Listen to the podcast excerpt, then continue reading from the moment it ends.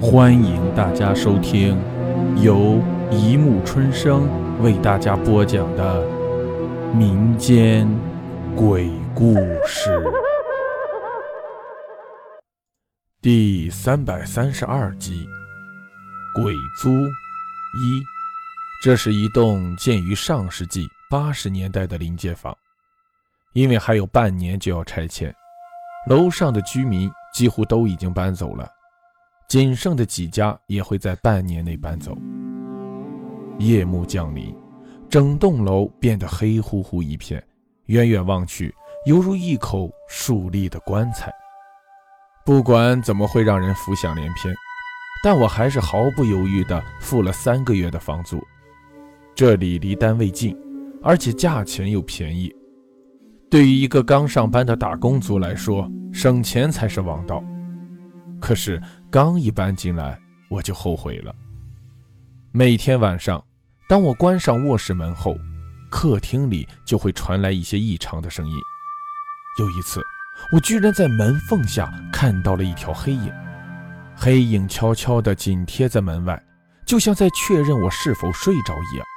这让我想起刚搬进来的那一天，我把钥匙插进锁孔，还没等转动，门就开了。那感觉就像有一个人在里面给我开门一样。还有，客厅的那扇窗，我清楚地记得睡觉前我已经关上的，但是早晨起床后却发现窗户是开着的。我走到窗前，之前听说几年前曾有个女孩为情所伤，一时想不开，写下遗书，从窗户跳了下去，死了。那女孩正是从这窗户跳下去的。跳楼现场血腥，女孩后脑着地，眼球爆出眼眶，不甘心地看着上面，微微张开的嘴巴似乎还有什么话要说。这个跳楼的女孩就是我的上一任租客，她出事的房间就是我现在租的房间。一种不祥的感觉涌上心头，难道那个女孩一直住在这里，从来没有离开？想到这里，我顿时浑身发冷。眩晕阵阵，再也不敢站在窗前。正在我准备转身离开的时候，却发现我的手指怎么抬也抬不起来，就像被人按住了一样。啊！我失声尖叫，猛然将手抽了回来。原来是蜘蛛网，吓死我了！有蜘蛛网一点也不稀奇，但是这团蜘蛛网却无比的坚韧，不管我怎么撕扯，都撕扯不断。我小心翼翼地凑近一看，这哪里是蜘蛛网，分明是一缕头发。我顿时吓出了一身冷汗，紧闭着双眼，用力关上窗户。但窗户此时却不听使唤，怎么关也关不上了。这扇破旧的窗户以前只是有些紧，但今天却好似有东西卡在了下面。我壮着胆子再次伸出头向下一看。漆黑的夜空中，赫然有一个女人趴在窗户下。她面色惨白，两眼突出眼眶，嘴角似乎还在流着血。长长的头发被风吹得张牙舞爪，像一只只恐怖的手在身后挥舞着。救救救命啊！我吓得大喊，转身想逃，但那缕头发却将我捆缚的寸步难行。你怎么了？这时，我听到一个男人的声音在我身后响起。对我而言，这个声音就像救命的稻草。我拼命地喊着：“救我，救我！”男人赶忙跑过来扶住我。发发生什么事了？我颤巍巍地指着窗外，刚想开口，却发现窗外什么也没有了。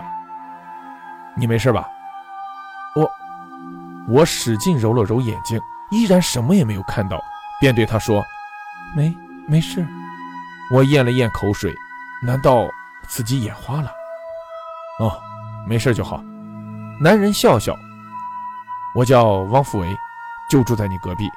你是一个人住吗？我想了想说，应该是一个人住。我不确定在这个屋子里是否还有什么。一个女孩子自己在外面打拼很不容易。以后如果你有什么事，可以到隔壁找我。我也是一个人住，只不过比你早几个月而已。汪富伟笑着对我说：“早几个月，那他应该会听到一些异常的声音吧？”可当我问他的时候，汪富伟却一脸茫然地说：“没有啊，这里住的人不多，晚上都很安静的。如果有声音，我一定会听到。别胡思乱想了，明晚我做牛排，请你来吃。”汪富伟笑笑，走到门口，推了推门，说：“你的门锁上了。”“哦，不不，不好意思。”我赶忙拿出钥匙，把门打开。汪富维在门口热情地邀请道：“明天记得来哦，是香喷喷的和牛。”好，我笑着说：“对于陌生人的邀请是不该直接答应的，但是这样的时候，陌生人的邀请也能给我一点点安全感。”汪富维关上门后，我也把门关上了。可就在这一刻，我突然心里一阵发毛。我明明记得之前我已经把门锁上了，王富维是怎么进来的？好了，故事播讲完了，欢迎大家评论、转发、关注，谢谢收听。